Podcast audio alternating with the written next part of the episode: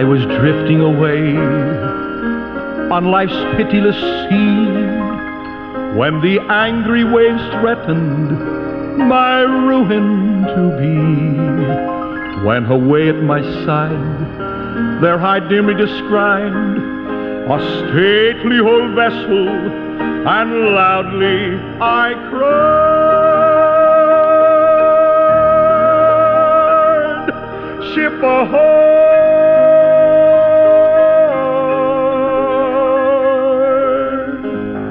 Ship ahoy!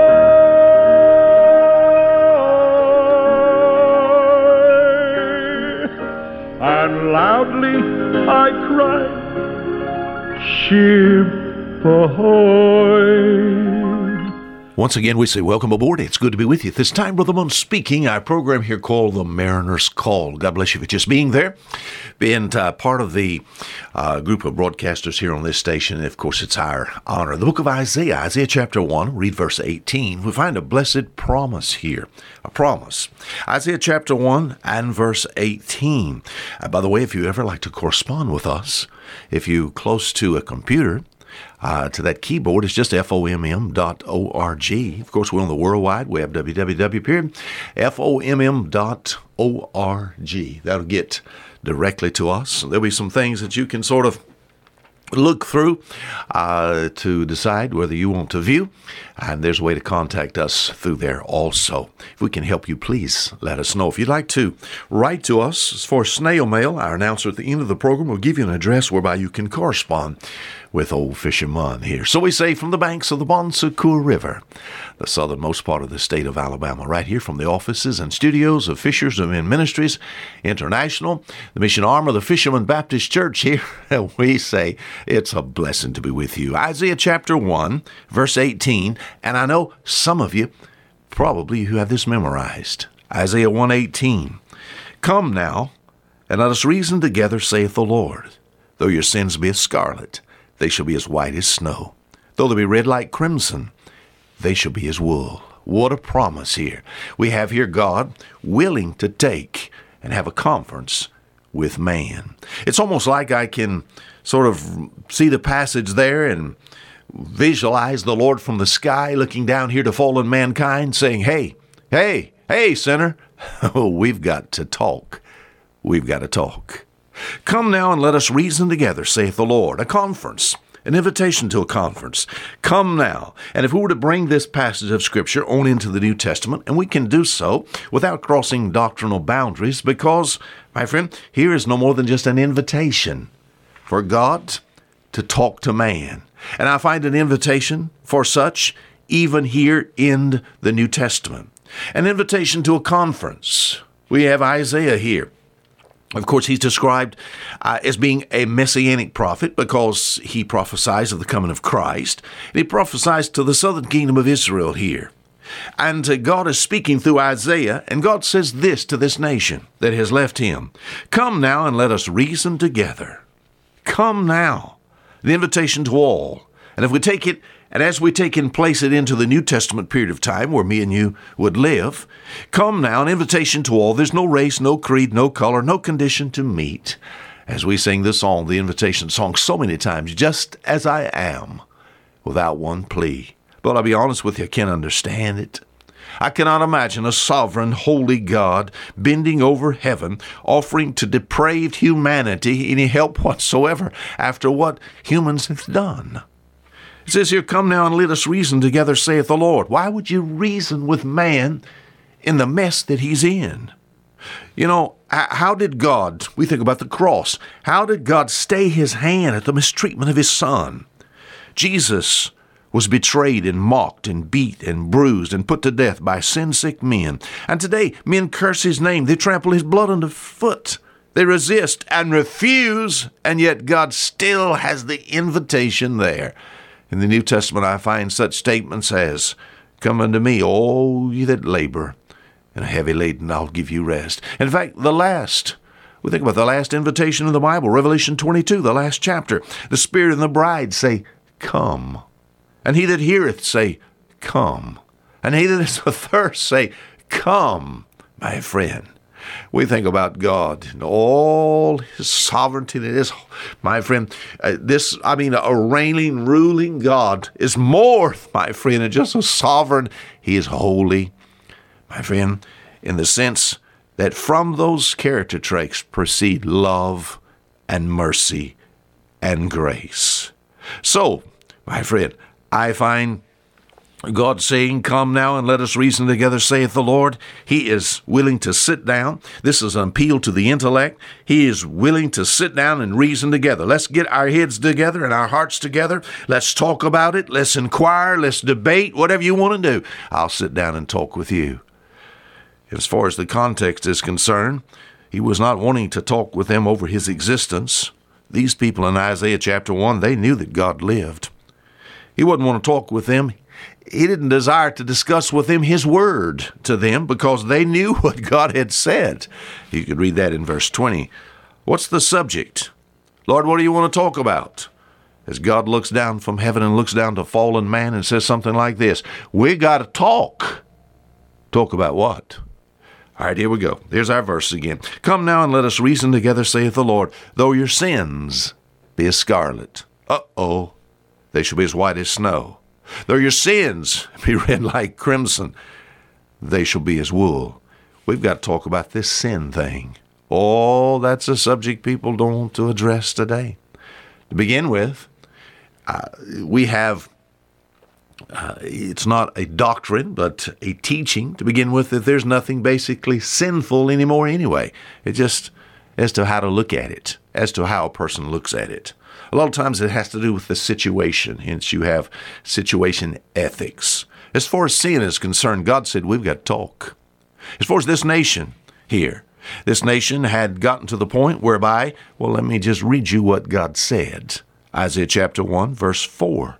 Ah, sinful nation, a people laden with iniquity, a seed of evildoers, children that are corrupters. They have forsaken the Lord. They have provoked the Holy One of Israel unto anger. They are gone away backwards. They've revolted from the sole of the foot, even to the head. There was no soundness but wounds and bruises and putrefying sores. These people were a mess. They were a sinful nation. And God said, we got to talk. We've got to talk. Though your sins be as scarlet, they shall be as white as snow. Though they be red like crimson, they shall be as wool. We've got to talk about this sin thing. You know, a man said one time as he was being talked to and presented the gospel uh, to by uh, a, a Christian, he said something like this. As the Christian began to talk about this thing about sin and the weight of sin, he said, sir, I feel no weight of sin. This lost person said that. I feel no weight of sin. And, of course, the saved person was wise enough to help him to understand why he did not feel. Sometimes you can feel the weight of sin. But all for a lost man running from God could feel no weight of sin. It's kind of like this. If, if you had uh, maybe someone that you knew had passed away and you saw them in the casket, they were laying there in the casket and there was a viewing. Suppose you put ten-pound rock on his chest. Could you feel it? Or could he feel it? If you put a ten-pound rock on a dead man's chest, could he feel it? I said, no, because he's dead. Well, that's the condition of lost mankind. The reason he don't want to talk about sin is because he doesn't figure he's that bad, you know. In fact, I have people to tell me that. I tell you what, preacher, I'm no sinner. Why, the Bible said, all have sinned. I feel no weight of sin. You got to talk about that. God wants to talk about this problem because that is the problem that God came to fix through his son, the Lord Jesus Christ. Then basically, in reality, the only difference between a saved man and a lost man is that the saved man has his sins forgiven. It's not a morality issue. Sometimes the lost man is better than the saved man as far as his morals is concerned, if you know what I'm talking about. But one is forgiven. The other is not. Forgiven of what? Sins. We got to talk about this sin thing. What about it? Sin's origin. Oh, it didn't begin with Adam and Eve. It began with this one, oh, the anointed cherub that covereth, We think about this one mentioned, oh, by Isaiah in Isaiah chapter fourteen. In fact, I'd like for you to read that sometime. Isaiah chapter fourteen, this one called Lucifer. Instead of covering the throne of God, what happened? He coveted. So the initial sin was covetousness. Hence, the god of this world today is not our Savior, the Lord Jesus Christ. Second Corinthians four four, it's the devil himself. So we think about this world. Oh, our sinful world today.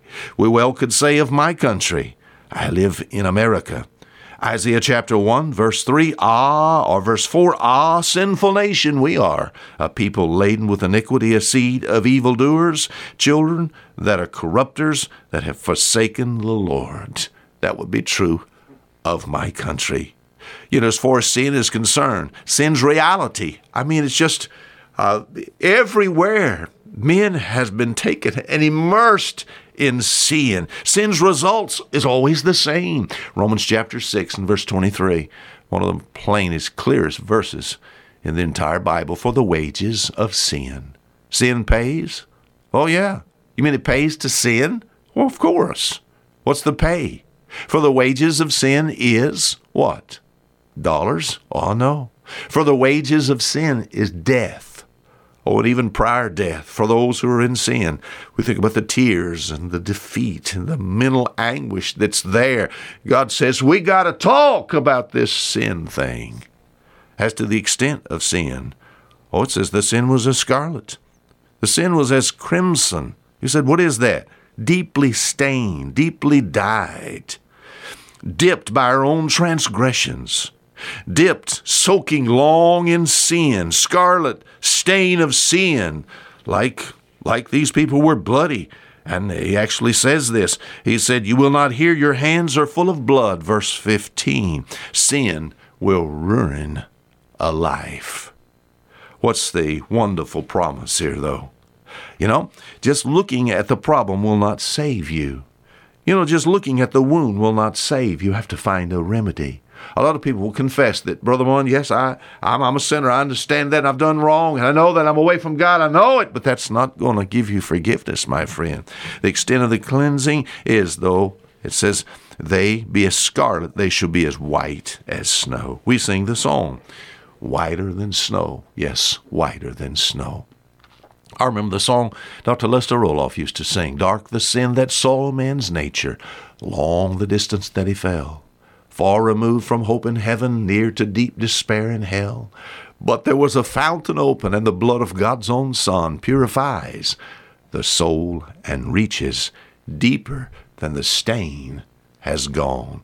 I remember with my own life, just soaked year after year in sin. And as far as my life was concerned, stained, old double stained by original corruption, yes, but by actual transgressions.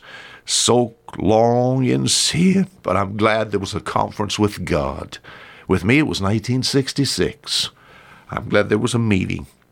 And I'm glad that God, through his Son, the Lord Jesus Christ, the blood that was shed there at Calvary, provides eternal forgiveness, in whom we have redemption through his blood, even the forgiveness of sins. And the blood of Jesus Christ, God's Son, cleanses us from all sin, whiter than snow.